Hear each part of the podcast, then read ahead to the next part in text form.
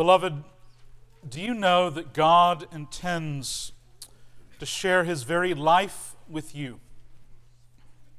That's what you were made for, actually. It's easy in the midst of the difficulty of life in this world, in the midst of the difficulty of all the work that we need to do to pay the bills and cook the food that we need to eat and write the term papers that we need uh, to write and raise the children that need our care and keep up the friendships that are difficult at times and do all the things that life seems to require of us. It's sometimes easy to forget what it is that we're actually made for. And this is what you were made for, beloved to commune with God, to share communion with the one who has made you. Even though we have sinned and fallen short of God's glory, and even though our whole lives are full of the horror of sin and the sins of those around us, still God refuses to give up on this project, of this intention that He has to share His life with us. And so the Son of God has come and become man. He has died in our place. He has conquered the grave in His resurrection. And by His Holy Spirit, He now draws us into this union with Himself so that He can share His life with us, so that He can share Himself with you. Because that is what you were made for. Behold, see what kind of love the Father has lavished on us that we should be called the children of God. The way in which God shares his life with us, even now in this present life, it's actually known to us. It's not hidden from us. God has told us that he means to give us Jesus. He means to give us his Son in three primary ways in our life in this world in the Word, that is, in the Scriptures, in the sacraments, that is, in baptism and the Lord's Supper, and in prayer. Beloved, this is actually how in this life God intends to share his life with you, how he communes with you. Word, sacrament, and prayer. You do not participate in those things so that you can be some kind of good Christian and a good moral person and whatever. No, the reason we do those things, the reason we structure our life around them, is so that God will commune with us, because these are the great treasures of the Christian life word, sacrament, and prayer. These are the means by which, as the Apostle Peter writes, we become partakers of the divine nature. These means of grace are the channels by which God, in Jesus Christ, through the power and presence of His Spirit, shares His very life with us. And my desire as a church is that our life would always, always be centered around, centered around these means of grace. And that the years that you spend as a member of our church, you would grow more and more to love the Word, to love the sacraments, to love prayer. That's why we do the things we do on Sunday morning. That's why we do the things we do during the week, because these are the gifts of God for you. And they are meant to be at the heart of our life with Him. Last Advent season, a year ago, we spent four sermons together considering how God communes with us in prayer and how we commune with Him. This Advent season, I plan for us to spend four sermons considering how God communes with us in the Lord's Supper. This holy meal that we participate in every Lord's Day, this sacrament that binds us to Jesus Himself in a way that we desperately need. And I want to begin our discussion of the Lord's Supper this morning by reading again from the Scriptures, reading a portion of the New Testament text that Jeff read a few minutes ago from 1 Corinthians 10, verses 1 to 4 and 14 to 16. Listen carefully now, friends, to the words of the apostle. He says, I want you to know, brothers, that our fathers were all under the cloud, and all passed through the sea, and all were baptized into Moses in the cloud and in the sea, and all ate the same spiritual food, and all drank the same spiritual drink, for they drank from the spiritual rock that followed them. And the rock was Christ. Therefore, my beloved, flee from idolatry. I speak as to sensible people. Judge for yourselves what I say. This cup of blessing that we bless, is it not a participation, a koinonia, a communion, in the blood of Christ? The bread that we break, is it not a participation, a koinonia, a communion? in the body of Christ. Thus far, the reading of God's Word, it is absolutely true. And it is given to you because your Father in heaven loves you. Let's pray. Heavenly Father, I ask now that the words of my mouth and the meditations of our, thought, of our thoughts and our hearts would be uh, found pleasing in your sight. We ask this through Jesus Christ our rock and redeemer. Amen. John Calvin, in a wonderfully evocative phrase, wrote 500 years ago that our souls have no other pasture than Jesus Christ. Our souls have no other pasture than Jesus Christ. Calvin here is playing with the image that the scripture gives us, where we are like sheep and he's saying that there's no food for the people of God, no food for their souls other than Jesus himself. Our souls have no other pasture than Jesus Christ. In other words, according to Calvin, Jesus is not only our good shepherd who leads us to green pastures, he is also the pasture itself. He is himself the green grass that we feed on. He is himself the cool stream that we drink from. Jesus, Calvin is saying, is himself our food and our nourishment and our sustenance. Indeed, he is our only food, the only nourishment and sustenance that will give us life. All other pastures, Calvin is saying, are barren for our souls. In other words, Calvin is saying, as Paul puts it in Colossians, and as we say a lot in this church, he is saying, Christ is your life, friends. Christ is your life, and there is no other life than in him. Now, Jesus' own teaching bears this out to be true, what Calvin says. Remember in John 6, where Jesus feeds thousands of hungry men and women with just five loaves and two fish. They're so hungry in that story, and Jesus feeds them so abundantly that there are 12 baskets left over after they have all eaten and are satisfied. And then the next day, when those same people come to him again with their hungry bellies, Jesus says to them, Do not labor for the food that perishes, but for the food that endures to eternal life, which the Son of Man, in other words, which I will give to you. Indeed, he said in that story, I am the living bread that came down from heaven. And if anyone eats of this bread, he will live forever. What Calvin is saying, what Paul is saying, what Jesus is saying then is this, beloved.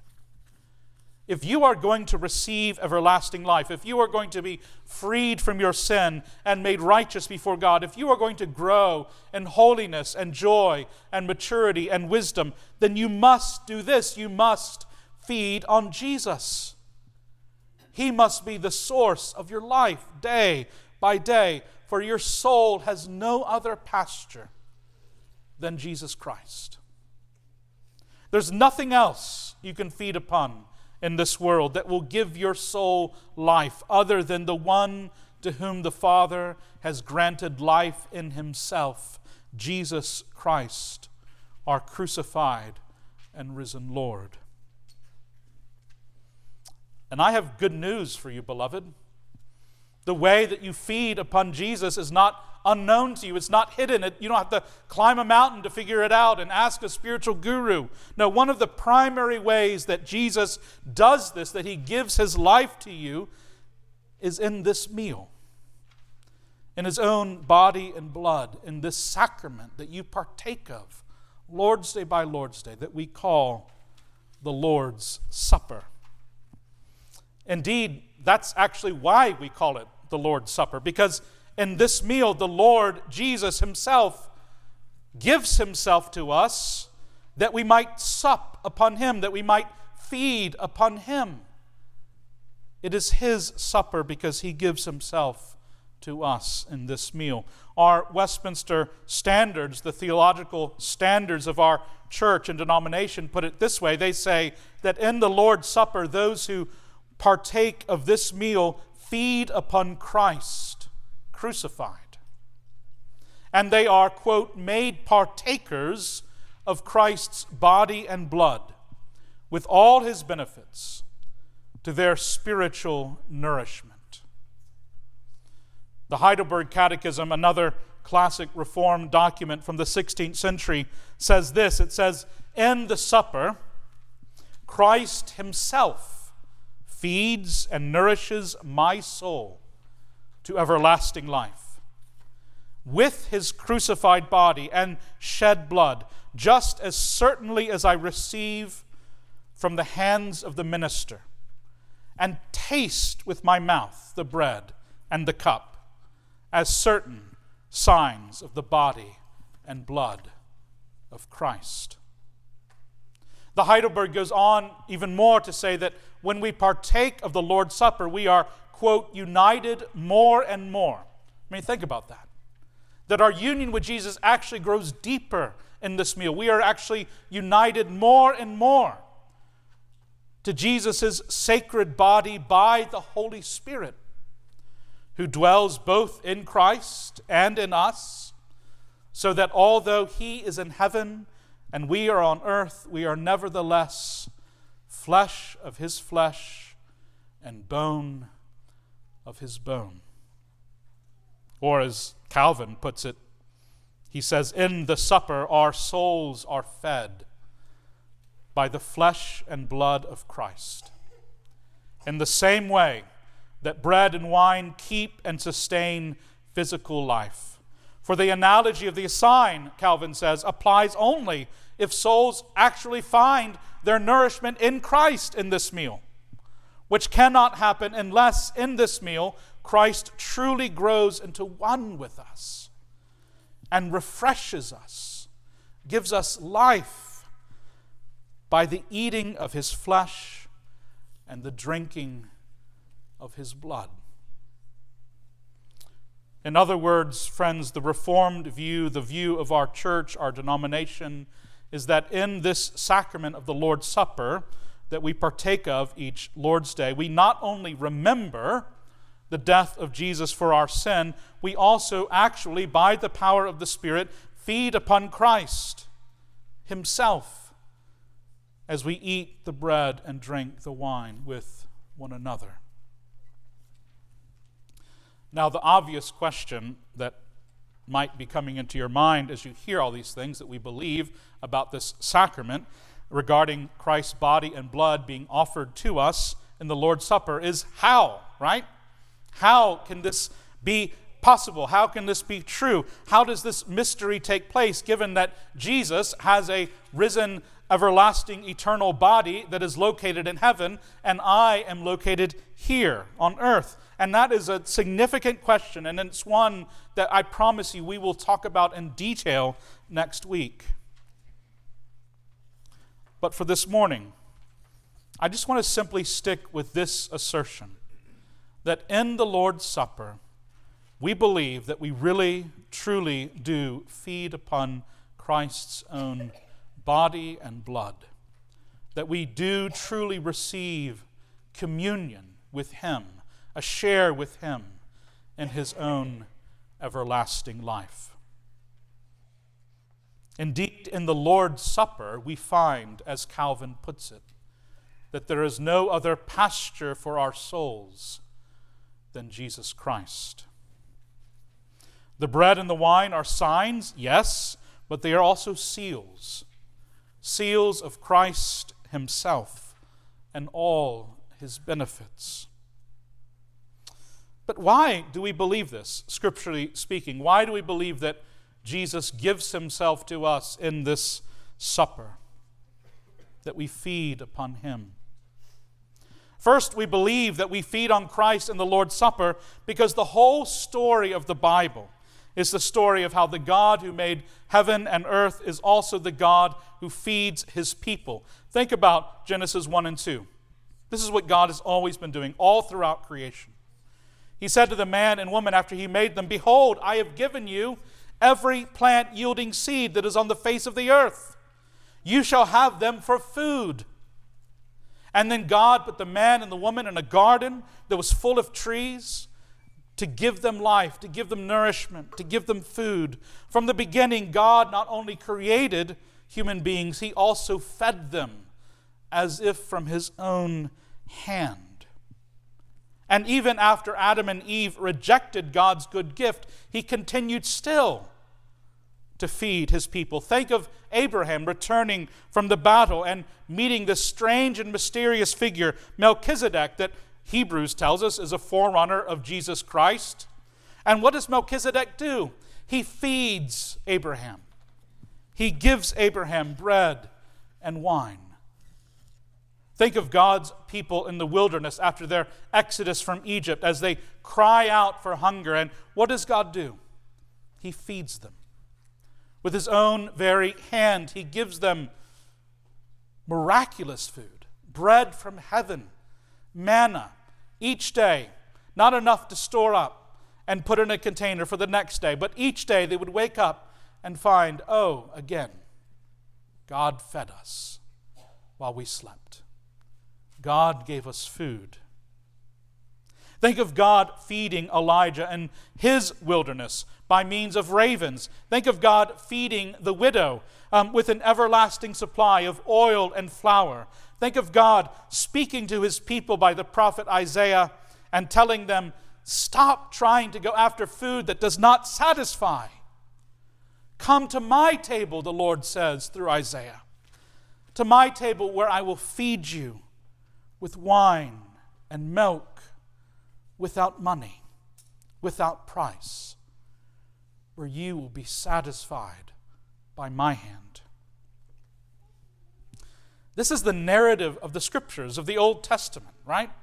That God feeds his people, that they eat from his hand. And then, in the midst of this great narrative, and the gospel narrative, something fascinating takes place. Jesus Christ, God's incarnate Son, on the night before his death, sits at table with his disciples, and in their presence, he takes bread and after giving thanks to his Father for the bread, he breaks it and he gives it to his disciples and he says, Take, eat. This is my body. And he takes a cup also, and when he had given thanks, he gave it to them also and said, Drink of it, all of you. For this is my blood of the new covenant poured out for many for the forgiveness of sin. Beloved, do you see what Jesus is doing there in that meal that he shared with his disciples? Jesus, about as straightforwardly as he possibly could have, is stepping directly into the story that the scriptures have always told the story of how the God of Israel is the one who feeds his people with his own hand.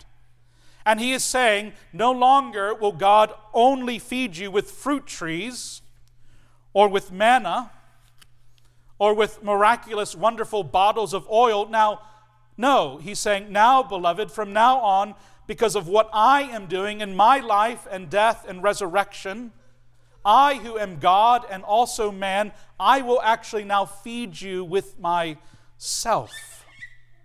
I will actually feed you with my own body, my own blood. Jesus steps into that story and says, God is still going to feed you, but the nourishment now will be God Himself. And so the Good Shepherd gives his life for the sheep, not just by fighting off and rescuing them from the thief and the wolf. No, the Good Shepherd gives his life for the sheep by becoming their very food and drink. And in this way, their souls will have no other pasture than in Him. That's what Jesus means when, with bread in His hand, He says to the disciples, Take, eat, this is my body. That's what He means when He takes the cup and says, Drink this cup, for it is my blood, my blood of the new covenant. Indeed, the Apostle Paul builds on these things as he writes to the church in Corinth. We looked at this in 1 Corinthians 10 at the text that I read earlier. There, Paul, speaking to his Corinthian readers, puts it very bluntly. He says to them, speaking of their practice of the Lord's Supper and what it means, he says, This cup of blessing that we bless, is it not a participation in the blood of Christ? This bread that we break, is it not a participation in the body of Christ? The Greek word that Paul is using there, that is translated participation, is the word koinonia, which also can be translated as communion or union. What Paul is saying to the Corinthians and to us is that when they and we partake of the Lord's Supper, they are communing with Christ Himself. When they drink of the cup of blessing, they are communing with Christ's blood. When they eat the broken bread, they are communing with His body. According to Calvin, what Paul means by these words is that the koinonia, or communion of the blood, is the alliance, the union, which we have with the blood of Christ or the body of Christ when he engrafts all of us into his body so that Christ may live in us and we in him. In other words, Paul is saying that when we partake of the bread and wine, we are communing with Christ's own body and blood. We are being drawn deeper and deeper into union with Jesus himself. And this, in very summary form, is what we believe in our church and in our denomination. This is what we believe the scriptures teach regarding this sacrament. Now, I know that maybe for some of you, I've introduced more questions than I've answered this morning, and that's okay. I'd be more than happy to talk to you about these things. And indeed, we will talk about them in the weeks ahead. But as we close this morning, I just want to make one simple application of what I've said. What difference, really, does this view of the Lord's Supper make as we partake of it each week? I mean, there are a million things we could talk about in that regard. But I just want to say this to close. Beloved, I know um, because we're human beings, our minds often wander, even when we're in church, even when we're doing something as holy and sacred as the Lord's Supper. And as that happens to you, you might be tempted at times to think, you know, am I doing this right? Am I doing this sacrament the way it's supposed to be done? You might wonder, am I thinking the right thoughts? Am I feeling the right amount of soberness and joy and gratitude and solemnity and all those things together at once? Am I feeling grateful in a way that I should? Have I actually confessed everything, all my sins? What if my mind starts to go somewhere else, even while we're doing the sacrament together? What if I do the Lord's Supper wrong? Am I going to miss something? If you've struggled with that, friends, if those are thoughts you've ever wrestled with as you think about your participation in this sacrament, I just want to say this Beloved, don't be afraid. You can stop worrying about those things if they trouble you, those questions. You can stop worrying about whether you're doing the Lord's Supper the right way because the Lord's Supper is not something that you do it is not something that you do. No, the Lord's Supper is a gift that your Heavenly Father gives to you because He loves you and because He wants you to live and not die. And so He gives you the source of life, His Son, by His Holy Spirit. In a few minutes, we'll partake of this meal. And in this sacrament, as we partake of it, God is feeding you with His own self. The living Christ is offering Himself to you that you might sup on Him. And He's not doing this, friend, because you deserve it, because you've somehow aligned yourself in the right way. He's doing it not because you've done a perfect job of confessing all your many, many sins, because trust me, you haven't confessed them all. You can't. Jesus is giving himself to you in this bread and in this wine for no other reason than this because you are his beloved. And he has rescued you from sin and death, and he desires to commune with you so that he might, even more than he is right now, become flesh of your flesh and bone of your bone. Friend, Jesus gives you the Lord's Supper each week as a gift. He gives it to you week after week after week after week, so that over time you might learn who He is. Over time, you might be able to say fully and freely the truth of these words My beloved brought me to his banqueting house and his banner over me is love. Friends, the Lord's Supper is not something you do for God. It is always, always something He does for you, and for no other reason than that He loves you. In the supper, God graciously gives you nothing more and nothing less than his very own self, his very own life. Our Lord Jesus, even today, promises by the power of the Spirit to give himself to you in this body and in his blood, in this sacrament. And it is difficult to imagine a more vivid experience of his grace and mercy than this. Psalm 81, that psalm we heard earlier, says, Open your mouth wide. This is the Lord speaking. Open your mouth wide, O Israel, and I will fill it. For I would feed you with the finest of wheat with honey from the rock. This is what the Lord does for us. He feeds us. And He actually feeds us with His very self. So, whatever you do, beloved, as you take the sacrament, don't turn the supper into some kind of performance or something you do for God. Just be at peace. Just be at peace, because here Jesus Christ, the true servant, serves you and gives you that thing which is behind every hunger, every desire you have ever had or felt, which is his own very self.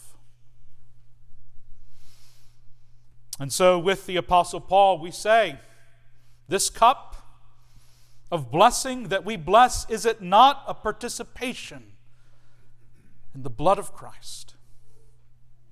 Yes, friends, it is. And this bread that we break, is it not a participation in the body of Christ? Yes, beloved, it is. Thanks be to God. In the name of the Father, and of the Son, and of the Holy Spirit. Amen. Indeed, Heavenly Father, we thank you for the gift of this sacrament and this meal, this means by which your Son gives us his life, gives us his own body and blood, that we might feed upon him through the power of his Holy Spirit. Grant us this grace again this morning, Father, we pray. In Christ's name, amen.